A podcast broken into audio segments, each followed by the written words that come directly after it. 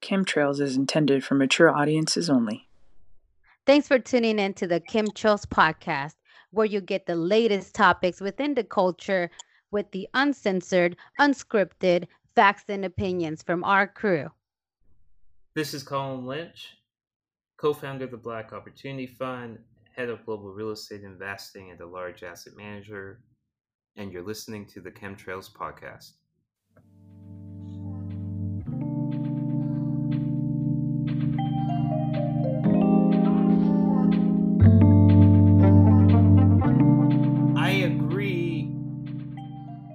I agree with you.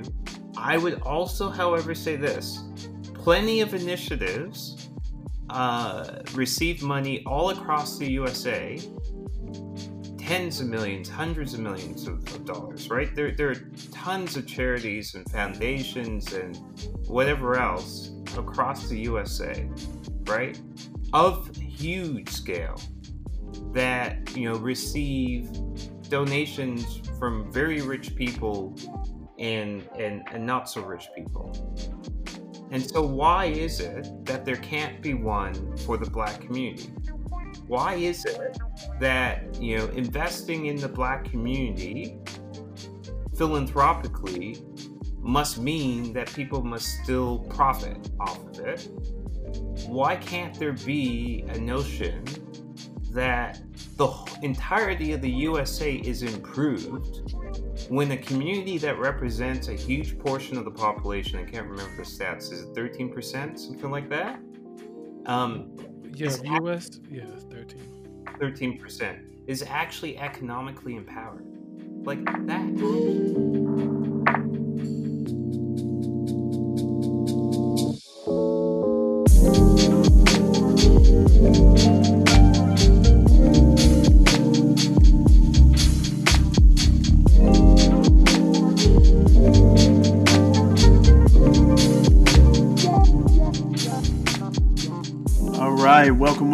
Welcome, welcome. You are tuned in to the Kemtrails podcast. I'm your host today, Trader Dre. As always, I'm joined by my brothers, Mo'Chris, and AP. How y'all fellas doing? Man, doing good, man. Ready for another episode. Yeah, man. Just blessed. Blessed to see another day. I hear you, man. I hear you. As always, we're gonna start it off with uh, what's on your mind and uh, just kind of lead things off, man, I had something that was like at the top of my timeline, and it had to do with this whole Trump, Trump trying to ban TikTok, and then kind of in the late hours, breaking news that Microsoft was jumping in and trying to buy TikTok. I just kind of wanted to get y'all take on it, man. What you think about it? Well, I I think that it's just a clear move on on pretty much the business elite. It, it shows you how businesses, big businesses, is literally running the country, corporations. So when you have, you know, Trump say, "Hey, I'm a, I want to ban TikTok for privacy reasons," and so and then you see like somebody like Microsoft say, "Hey, man, this is a cash cow. We can, you know, put our foot in the door for this bid too as well." So I just it's just funny. I I look at it like being like looking at both sides. It's like okay, cool. What is really going on? And is TikTok really about privacy, or is it really about just another government control type of thing?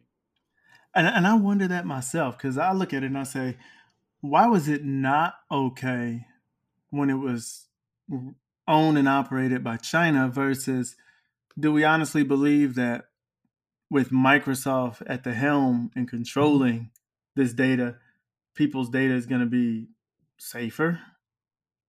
I mean, right. is that the same? I mean, we've seen what's happened with some of these other big tech social media platforms like Facebook and Instagram, how often they've been hacked. Same thing with like, uh, do we expect to right. see something different when Microsoft moves away from just only having LinkedIn, which is a pretty powerful social media platform mm-hmm. and now jumping into something that is completely non-professional based i mean i look at it and i say this was just a golden opportunity for, for microsoft to just say okay now we're going to kind of try to squeeze into that same space that's currently occupied by facebook and instagram Yeah, and, and it just clearly shows you that is you know the government really cares about like, hey, it's okay, we spy on our own people. We just don't want any other country to do it. So, so it's just that's how I look at it. government secrets because they see Right. 13 year olds do their dance moves. Right. All Right, right. right. All right, man. All right. Well, I'm glad I just got your take on it, man, because I, I looked at that and I just said that just seemed like, first of all, it was kind of odd that the president was so adamant about taking away that that control from foreign powers, but yet is so eager to to come to terms with Microsoft taking it on. So, anyways, all right. Thank you, oh Chris. Thank you, AP. We're gonna get ready to move into our next segment, which is the takeoff.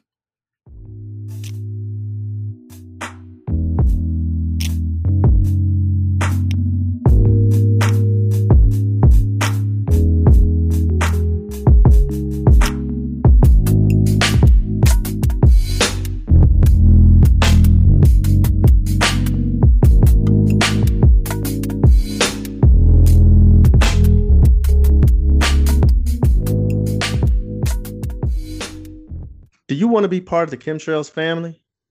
Join the group.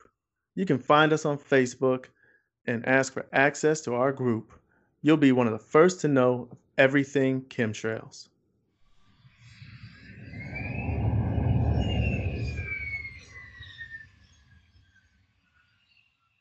All right, all right. We are in the takeoff. We got a special guest today, a friend of mine, long time back. Let me first start by just saying he's a very, very intelligent brother. Hails from Canada. I met him when he was doing some consulting work for one of the one of the biggest consulting firms in the United States, definitely one of the most powerful. We worked on several projects together over the course of almost two years, I think it was.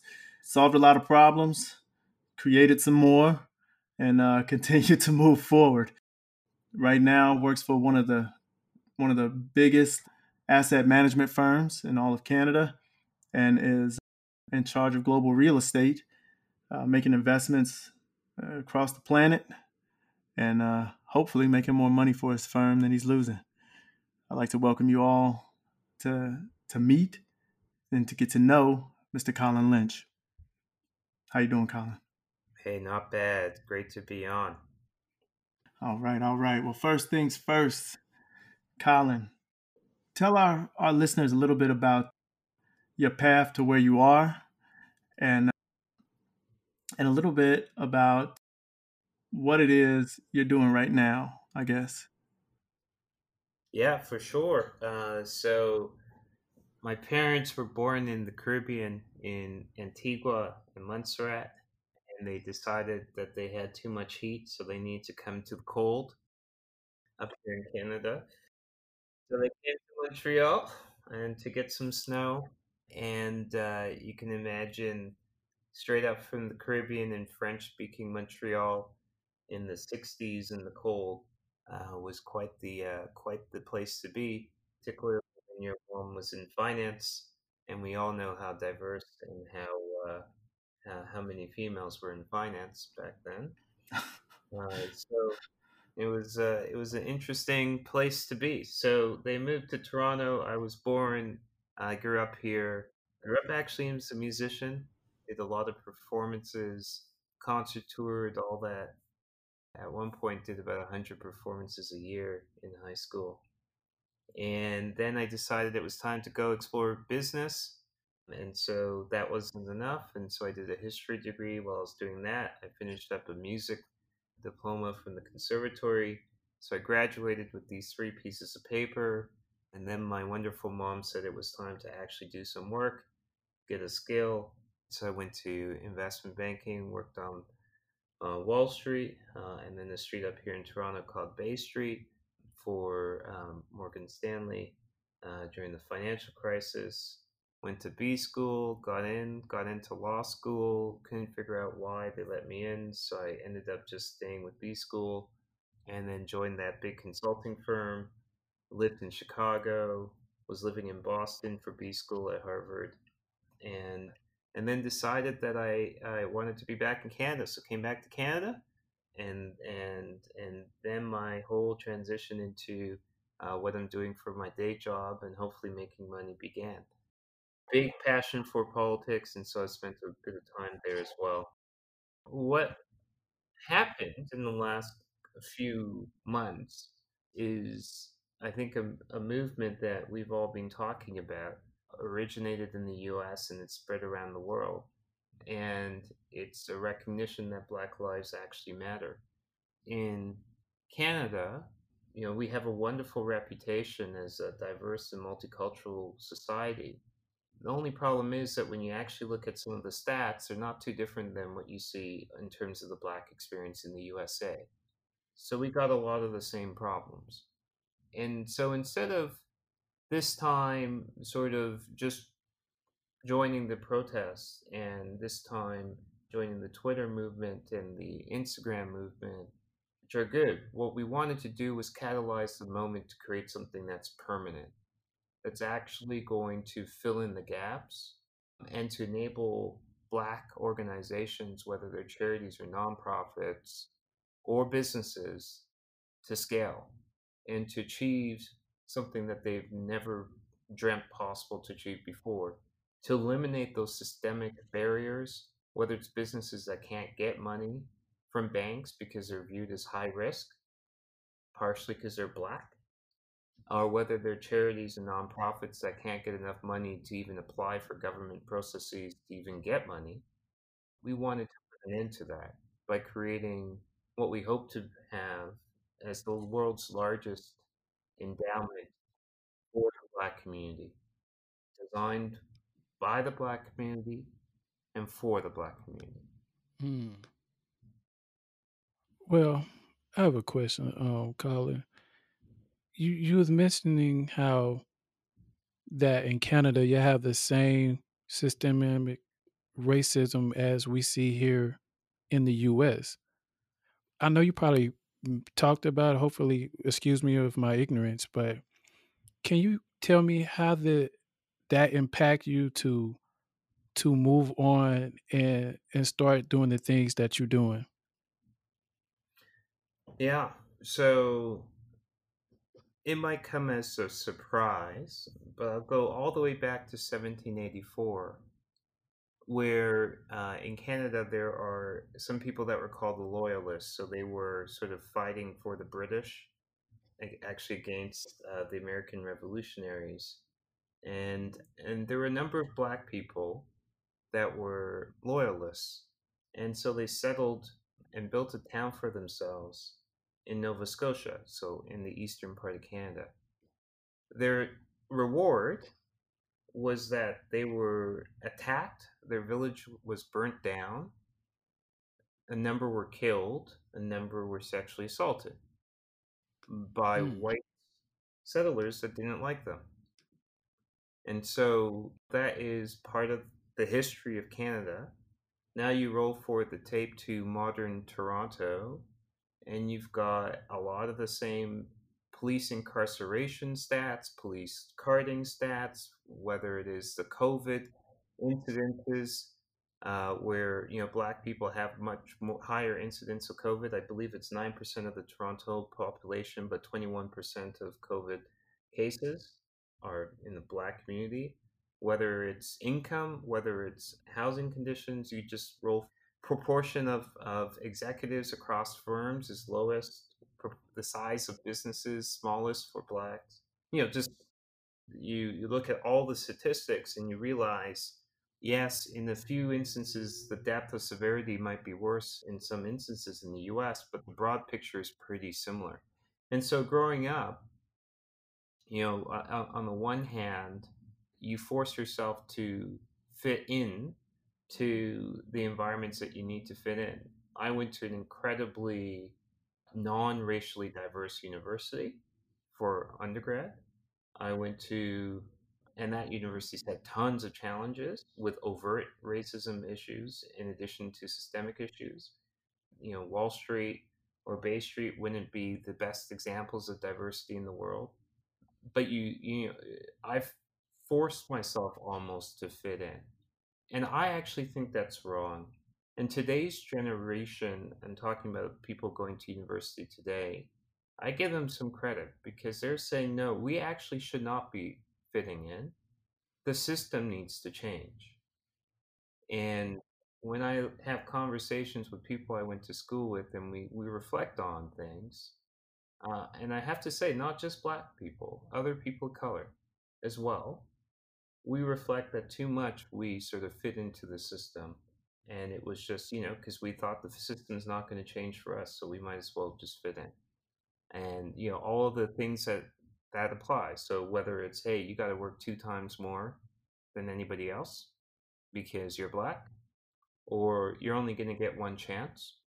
And if you mess up, that's too bad for you. Everybody else gets a second chance, but not you because you're black, right? All of those things shaped how I grew up. And that's what my parents told me. Man, I'm a, I'm really surprised that some of those same teachings that you see in the U.S. the the work twice as hard, the you only got one real shot, and they're only going to give you one shot, and all of that stuff. It I thought that only existed here, but to see that it, it exists in other countries as well, that that really surprised me. I'm sorry, AP man. I thought I thought I heard you jumping in.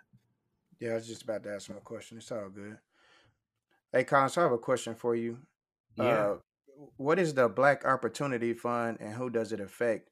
By who? By who does it affect? I mean, like, is it uh, just Black people, or is it people of color, or is it just you know Black Canadians, or so? Uh, yeah, what's the Black Opportunity Fund, and, and who does it affect? Absolutely. So, so our goal for the Black Opportunity Fund is that it is at least a billion dollars. It is just like an endowment fund would be for a university. So it's like an endowment. Every year, it creates an investment that is somewhere between 50 and 100 million dollars of money that goes into the black community and that's important and every year in perpetuity so forever. And that's it's important because it you know the desires that it outlives outlives any government right? So if the government changes the program doesn't get cut. If the you know if the media focuses on some other cause the program doesn't get cut. This is a permanent program that invests specifically in black charities nonprofits so philanthropic granting and investment in black businesses. So it's not people of color it's specific to black charities nonprofits and businesses. And it's really intentional because you know the statistics are the statistics. They're terrible. And in canada there are two groups that get the title for having you know the worst statistics and it's black people and it is aboriginal people. And and so therefore we got to sort of double down for the benefit of all of canada by the way we have to double down and focus on black people because they've been overlooked. And and and there is anti-black racism and there is systemic racism and so as black people we've got both coming against us. So we need a dedicated focused fund now unfortunately for everybody outside canada this is restricted to canada largely because the organizations that we are in dialogue with to get funding are largely canadian corporations and the government in Canada. So there's a you know restriction in terms of where they can have money flow. But you know we're not sort of creating new intellectual property, right? And we don't have a trademark on the idea, and it's not a patent, right? So perhaps the model can be applied in other places as well. So I'm I'm kind of curious a little bit about this because I'm like, okay, it seems like based on the way this is structured, there's a lot of people kind of involved in it. And, and I remember reading an article on on this fund, and it mentioned something along the lines of the first 51, we'll just call them leaders, you know, to jump in on this. And and, it, and they kind of spanned from different companies across Canada. people with uh, people kind of in high up in different organizations, and I know you're one of them. How do you guys kind of envision your roles in this organization, and and and what parts do do you expect to play as this starts to come together? Yeah, great question. So we issued a press release over just over four weeks ago with 51 individuals. That's really important, the number, not 51, it could have been some other number, but that there were at least that many people. And we wanted to demonstrate the collaborative nature in which we are beginning this journey called the Black Opportunity Fund, meaning that this is many voices from across the Black community here in Canada that we're saying we need to do something and we need to do something substantial.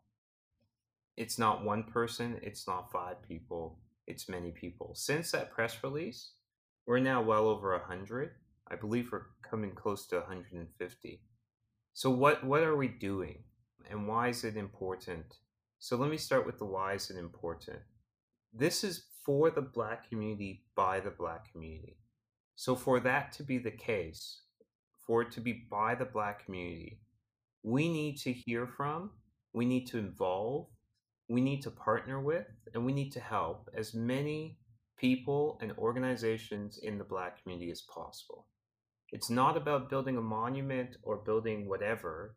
It is about creating something that hears, knows, responds to the needs that we hear across the black community. So that's by gender, that's by geography, that's by language, because we have French and English in Canada, um, and that's by sexual orientation, and that's you know so all of that is is represented, all of that is heard, and all of that's reflected.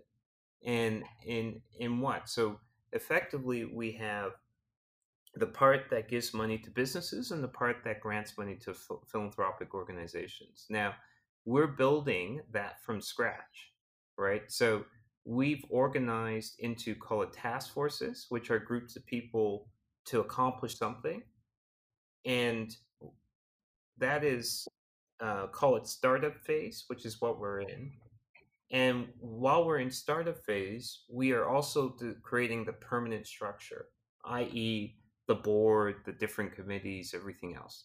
And that's also important that we're doing things that way. And the reason is we want to create something that is completely sound, that has the right governance, the right processes, that is completely coherent from that perspective. But we also want, as we're in startup phase, to hear from over 1,100 Black organizations from across Canada that we've identified. We want to reach out and hear from everyone. And we want to hear the needs in Halifax and in Vancouver and in Saskatchewan. We want to hear the different needs and we want to reflect that in how we actually grant money and invest in businesses. And so we have, you know, one task force reaching out to these 1100 organizations across Canada. We have another task force that's reaching out to the corporate sector and we've had areas within that from banking to real estate to healthcare, etc. We've got another task force dealing with philanthropic individuals, those big families with lots of money. We've got another task force around governance and creating the right uh, long term operating structure. Another one to engage with the government. Another one to create branding and communications. All of these are, have sort of come together to sort of stand up the organization really quickly and and help transition us to something more permanent. But it's super super important that we represent the black community as much as possible in terms of where we hear the needs are and then we we use our our collective expertise our weight our credibility whatever it is to get a base of funding that nobody ever dreamt possible and that base of funding that nobody ever dreamt possible to exist and do work in perpetuity. Hmm. That's amazing. Like just hearing that, the the first of all, just the numbers you're throwing out, one billion dollars, millions of dollars every year going into targeted businesses, groups, the amount of complexity that you just described as far as where the money is going to come from, driving philanthropic uh, monies into nonprofits and driving support towards black businesses. I just, I'm amazed at one, the speed, two, just how broad you guys have really taken this. And before we dive any deeper, we're going to go ahead and take a break. And when we come back, we'll be in the cruising altitude.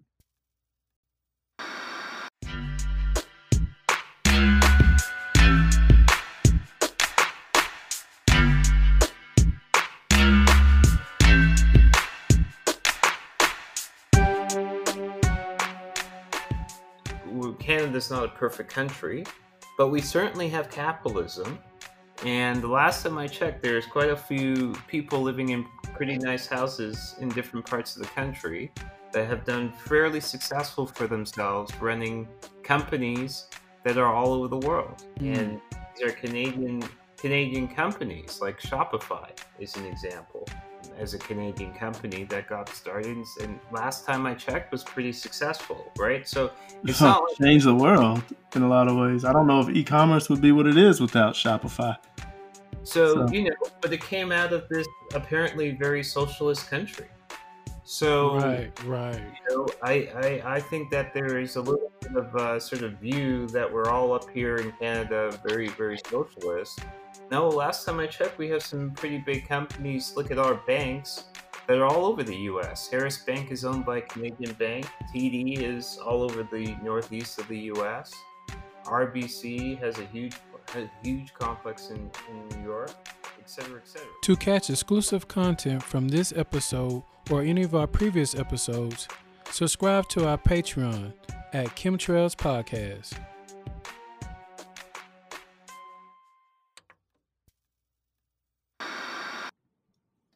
All right, we're back. We are in the cruising altitude. I'm gonna go ahead and throw it over to my boy AP. I appreciate you there, Trader Dre. Hey, Colin, I got another question for you if you don't mind. Sure, go ahead. All right, man. How could this model potentially work in the United States? Yeah, I, I think I think it could work even better in the US. Really? Yeah. So first off, there's an there's something called the New Commonwealth Fund. They seem to be based out of Boston, and it looks like they're trying to raise a hundred million, but to do something that sounds a little similar. I haven't talked with them, so I don't know exactly. But if I, you know, that might be an example of already something being done in the U.S. But even more broadly, what I have seen as it relates to corporations saying, hey, we actually need to step up to the plate and actually do something, or pretty rich people with lots of money saying, uh, you know, I, I think it was Jeff Bezos' ex wife who's donated quite a bit to historically black colleges and universities. I mean, I think it was ten percent of her one point six billion dollars in donations. So about ten percent of that. About ten percent. Okay. Going straight to HBCUs. Yeah so I think I think that there is, in a way that we haven't seen before, organizations that are sort of stepping up to the plate to put down some cash to actually do something. You know, the dynamic that's a little different, I would say, is that in Canada we've clearly got a different government dynamic than than in the US. So that part might be a little bit more challenging. But eh, you know, I think that that more challenging side on the government is made up by you know there's a lot more corporations a lot more sort of high flying tech firms with people that you know from what i can tell have woken up to the reality at least for now they've woken up to the reality that you know the lived experience of being black in america is dramatically you know different than their privileged positions. So you know after realize you know so it seems like there's there's a little a bit more desire to do something right now. And so putting together a fund to help organizations in whether it's you know the city or your community or your state that that combines maybe funding from you know the state or, or the city combines funding from you know a bank or an asset management firm or your other company in healthcare or wherever plus you know individuals that are that have done well for themselves but you know have a heart for the community it's not easy but it's certainly not it doesn't seem like it's it's impossible to do so i think it's a model that can be copied and applied in the usa Hmm. So, Colin, that's that's good to hear. Matter of fact, that brings up another question. Here in the U.S., we really talk about the importance of Black ownership in in owning our own and controlling our own narrative. With that being said, how does someone start to take ownership of a fund or investment company? I gotta say that taking ownership of an investment company is one of the toughest things to do. And here's the reason why I would say that. When people look to make an investment, you've got multiple layers of things going on. So, first is okay, so what previous investments have you made? And what's your investment track record? Right?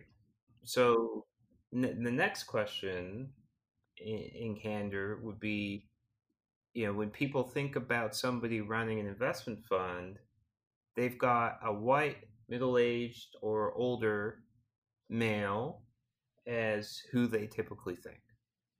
And Mhm. anybody else is sort of like a, oh, wow, okay, I wasn't expecting that.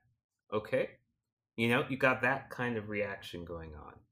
Not all the time, but a lot of the time. So I'd say that's a challenge, and that's what makes makes you know running an investment fund challenging. I think if I were to look into, you know, from from my perspective, sitting here in Canada, looking at the USA, there are some advantages.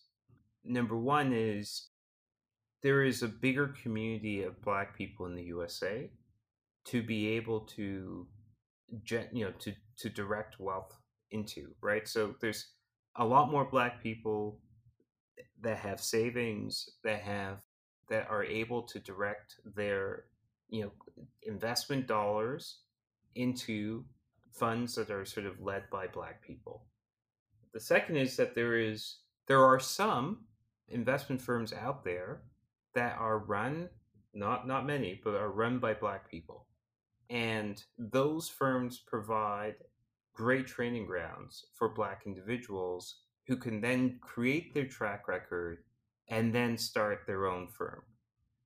The third is that there are some powerful allies, i.e., not black people, who nevertheless realize that they got to do something and and to to combat anti-black racism to eliminate systemic racism and to and to help black people to to get to where black people should be in terms of running investment firms and my advice is, you know, and what I've done in the past personally is when I find somebody like that, you know, recruit them to become your mentor and not just from the, hey, I think you should do this, but hey, I can open up my my my my Rolodex and introduce you to this person, that person, and the other person.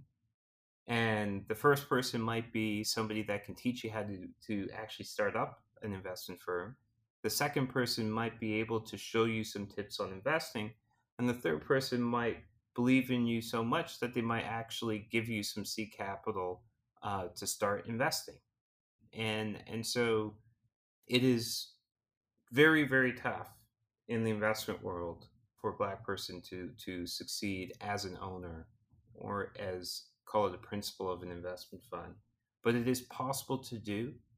I think that and especially as as a result of the last couple months, um, I think that there are more people willing to lend a hand than we've than we've ever seen um, in the investment industry before, and that also goes for you know venture capital firms and black you know black led venture capital firms, and and also firms that are looking for black led founders.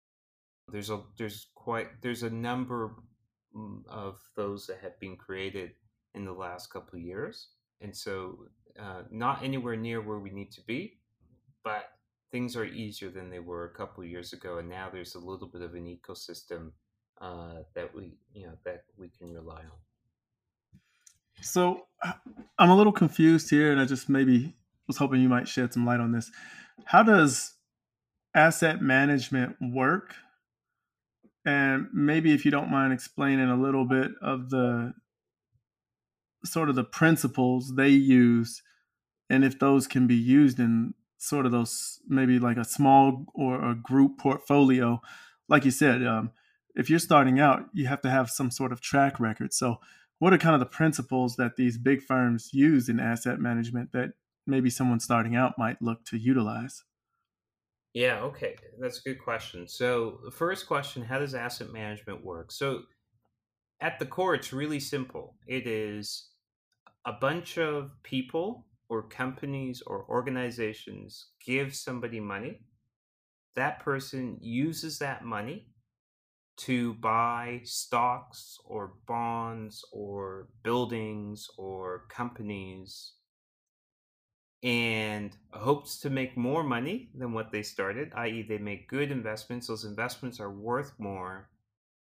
They sell some of those investments or they have dividends, and the proceeds go back to the people that gave the person the money, the investors, i.e., the people, the corporations, etc. In the process, the person that made that great investment charges a fee, and they charge two types of fees. One, and not all the time do they charge two types of fees, just to be clear, but you could charge two types of fees. The first fee is a fee for managing the money, and it's a you you express it as a percentage of the assets that you manage. So let's say if you have a hundred dollars and you charge a one percent management fee, then you collect one dollar. And the investor gets $99 now hopefully the investor gets more than that because when you took the $100 you invested it hopefully it's worth 110 and so then the investor gets back you know $109 and you keep $1 the other type of, of fee is called a performance fee. So it's a little bit more complicated but basically think of it like this if the investment performs well, the manager can take a portion of the gains. And if the investment does not well, the manager can't take anything. Right? So I've really I've simplified it a bit, but at the core that's what, what it is. So let's let's say for instance, the manager is trying to get people on board and he's saying, Hey, I'm going to guarantee at least a six or seven percent annual return, right? And if he was doing that and he says, okay, I can hit that six or seven percent and I'll take one percent of the gains and the five percent left goes to the the original investors. Would that be how that model works? Yeah, yeah. Now okay. He wouldn't guarantee because you could then sue him and and it wouldn't be good. He'd say, I hope to give you this return. If the return is above five percent every year, then I get to take a portion of whatever the above whatever that return is. Okay. Um, so yeah, you, you basically got it. The it you know that performance fee can be very very lucrative, right? So when people in the asset management business, you know, the private equity firms, the hedge funds, venture capitalist firms, when you see a lot of them doing very financially well, many times it's due to that second sort of performance fee. So then that begets the question how do you get there? Well, you go back to sort of okay, what is the reputation of that person? Well, what what defines reputation? Reputation is a function of your performance, but I would argue it's more of a function of who you know and who's vouching for you. And then that becomes a question about what are your networks like and what's your networking and who can sort of say, hey, I know this person really well. I would trust them with my money because of XYZ ABC. Right? Hence that saying, my network is my net worth. Precisely. Now, and and there's various ways to get there. You can sort of you know work at a different firm and you know invest and generate a track record that record that way.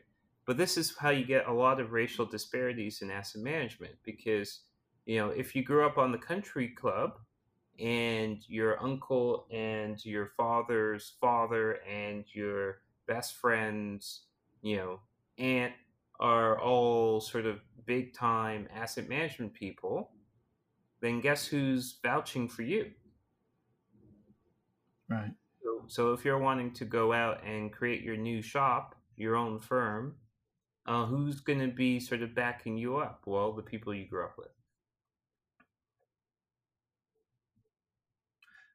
I'm curious, how does and I know this is a little bit uh a little bit of a stretch, but how do you see this changing in this kind of changing environment of cryptocurrencies, of crowdfunding, of of just new technology, just kind of really really changing the landscape of how money is being used? Yeah, that's a good question. So look, I would say prior to 2020, prior to you know the George Floyd protests and and what's happened and everything else, I would say as it relates to to race and participation in asset management, no change. And here's the reason why.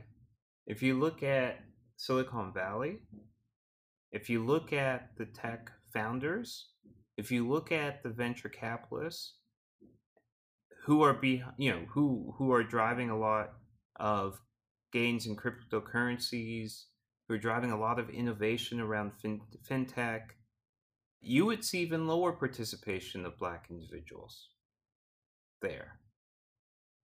And so, you know, we are, which is another passion point of mine, we're in the fourth industrial revolution, right?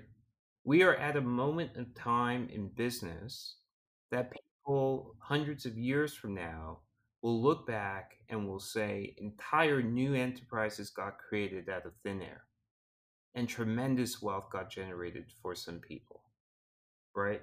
It is an utterly transformative time.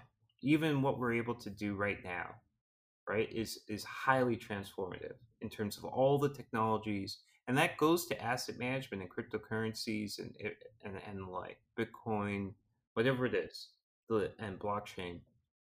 The participation rate of Black people in that new wealth has been so low, it gives me grave concern for where we will be 20 years from now. And so today it's super important that we change that. Sorry, go ahead. No, no, um, man, you, you had caught my eye when you were saying that we're in the, you said the fourth industrial revolution. I agree. I believe because I I'm a very history buff, and I and I like to analyze history and see how what we did in the past affect today, right? So, um, real quick, because I know we're getting short on time. Um, the grassroots movement, which plays a big part on on all our movements here in the U.S. I mean, pretty much all of them. So, how are y'all using the the grassroots movement to, I guess, perpetuate your agenda on on getting funding for for your investment groups and and just to and better black people in a whole? Yeah. So also great question. This eh, so we we've got bay street in canada. So what and and bay street's like wall street what i always say is this cannot be bay street for bay street right it's mm. got to be for the black community by the black community, which means a few things. One, all of the organizations, the people that work day in, day out in the inner cities, we need to hear from them. More than that, we need to involve them and we need to support them. We're not replacing them, we're not diminishing their voices, we're not diverting funding from them in any sense of that word.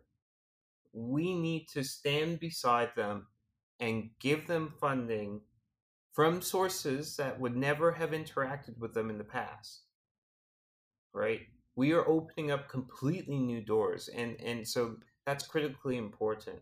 You know, the grassroots and eh, whether it's the protesting that's happened or whether it is the uh, advocacy, the Twitter, the the social media stuff, whatever it is, is important because it drives attention, awareness, and it prompts conversations in in parts of society that have never happened before, right? And what we are doing is not replacing any of that. We are we are standing behind all of that, and and we are funding and we're supporting. We're enabling them. We're enabling the charities and the nonprofits to 10x the work that they do. So that's that's critically important. We we really are.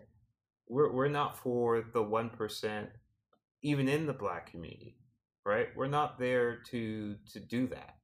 We are we are there to help people in the black community that just simply haven't had the access to opportunity. That's why it's called the Black Opportunity Fund.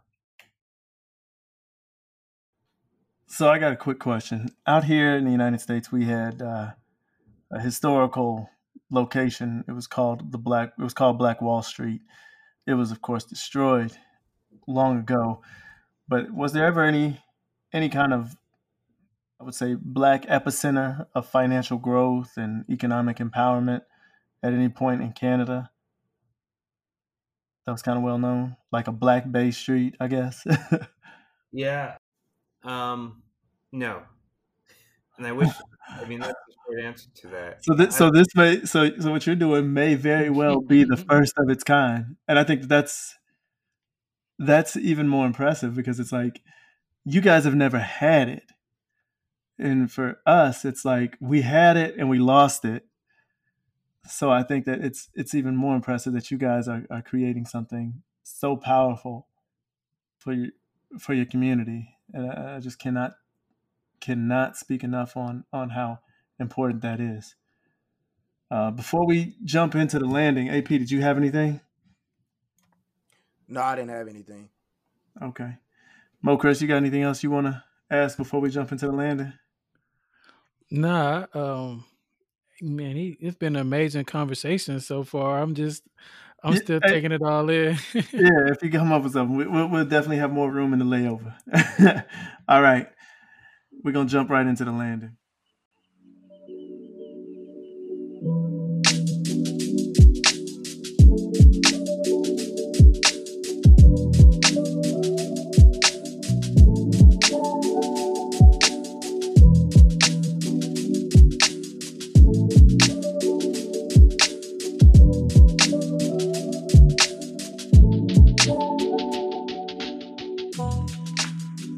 Hey, Kemtrail listeners, if you out there and you're making a positive impact in your community, well, we would love to showcase your work.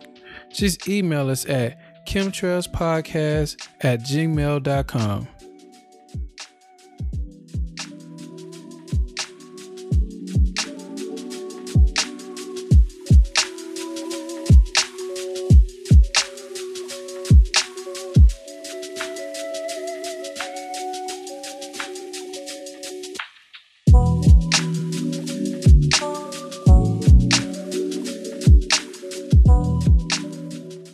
Okay, everybody, we are at that point in time. We're about to wrap this thing up. It is the landing. First things first, want to give thanks to our guest, Colin. Love hearing about what you're doing. I cannot speak enough on on how important it is that we see this this fund succeed, and I really look forward to to hearing more and more about what you guys are doing out there and the impact that you have. I really do believe that this is one of those things where we look back and we say 20 years from now, this could be a pivot point that utterly changed the the face of uh, black economic development in the in the country of Canada. But uh, before we go, just want to ask, man, what else do you got kind of in the pipeline? What's on the horizon for you? Yeah, good. Uh, what else is on the horizon? You know, a few a few things. One one, I love I'd love to get the Black Opportunity Fund's vision into reality. Right. So we've got a lot of work to do. We've got a lot of money to raise. We've got a lot of figuring out to do in terms of how we grant this money, and we've got a lot of people across the country to engage. And if we can help anybody that's inspired in the U.S. and beyond by this, all the better. I've got I've got my day job, which also keeps things busy, and uh, you know you can imagine if you own real estate worldwide it's a in, very interesting time to to be buying real estate and to own real estate and a whole ton of stuff is changing everywhere. I also you know sit on a few boards so I'm, i am about to join the board of a of a, of of a big symphony orchestra up here in canada and i have to say that symphony orchestra is reinventing themselves to be less of what you think a symphony orchestra looks like and more of what I think it should be, which is a symphony orchestra that goes out into the community, that performs in nursing homes and in jails and in condominium parking lots, that is reflective of the community, that's diverse and that is relevant. That's a, a huge transformation. And I think, and it's tough especially right now. But I'm inspired by that. And soon, hopefully, I'll be I'll be able to say I'll I'll be also on a hospital board. Uh, hospitals are a little different in Canada because they're nonprofit and they're owned by the government, uh, but they do the same work, which is they help you know umpteen thousands of people every year get better, and I'm inspired by that. You know, clearly I got other things to do than work, like hanging out with my fam, with my better half, doing running, playing some playing some ball, doing doing other things, and taking advantage of the warm weather because it's Canada, and uh, you know it's short lived. I want to just say, um, Colin, man, first of all, thank you for coming on our show. I think it's quite impressive. A Harvard grad, I'm not sure we mentioned that earlier um, to our listeners. Yeah, we have a Harvard grad sitting in front of us right now, and and I'm coming from a HBCU, a historically black college, and so we get in debates all the time about Ivy League schools versus, you know, regular other schools, et cetera, et cetera, and and I think it's just so humbling that a person with your prestige, your high level of expertise, and in your job that that you are speaking on issues because most of the time we don't get high execs speaking and and you know telling us what's really going on out here. So i just want to commend you for that and with my being as humble as i can and um and like i said uh that that's pretty much what i say just thank you and giving you flowers right now oh man i i, I look i i appreciate that it's my honor to be on this with you guys. It's been a pleasure, and uh, you know, uh, I'm glad you guys are doing this. Glad to have been on. Thanks, man. Hey, Colin, it's AP again. Hey, before I kind of do my little spill, I, can I ask you a quick question? You don't have to answer if you don't feel comfortable. How how old are you, if you don't mind me asking? Thirty-five.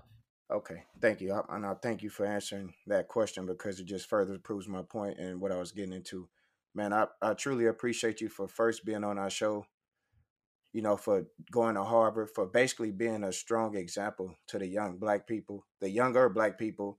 And even, and why the reason why I asked you that is because I feel like it's our job to, you know, make this world better for our children. You know what I'm saying? I feel mm-hmm. like you know, basically the baton got passed to us. And that's why I was asking what your age was, just to kind of see, kind of get a feel for, you know, where you are, you know, in that race. And you are basically right where we are.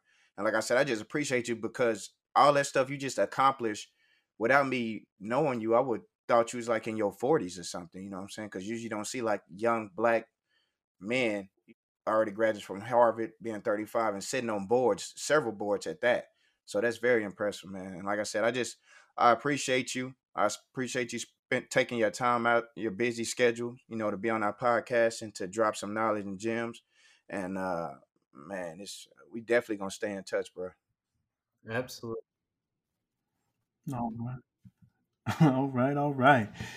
Fellas, again, uh, I want to say once again, thank you to Colin.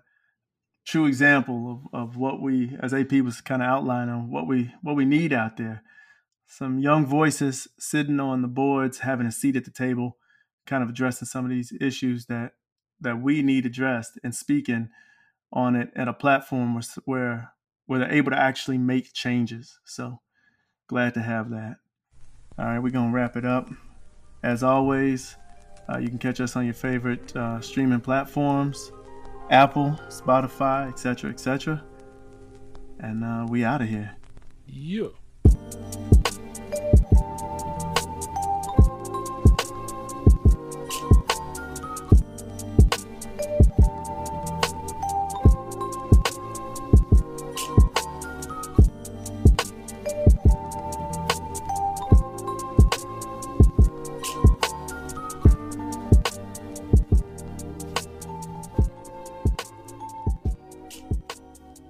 Hey Kemtrail listeners, want to leave a message?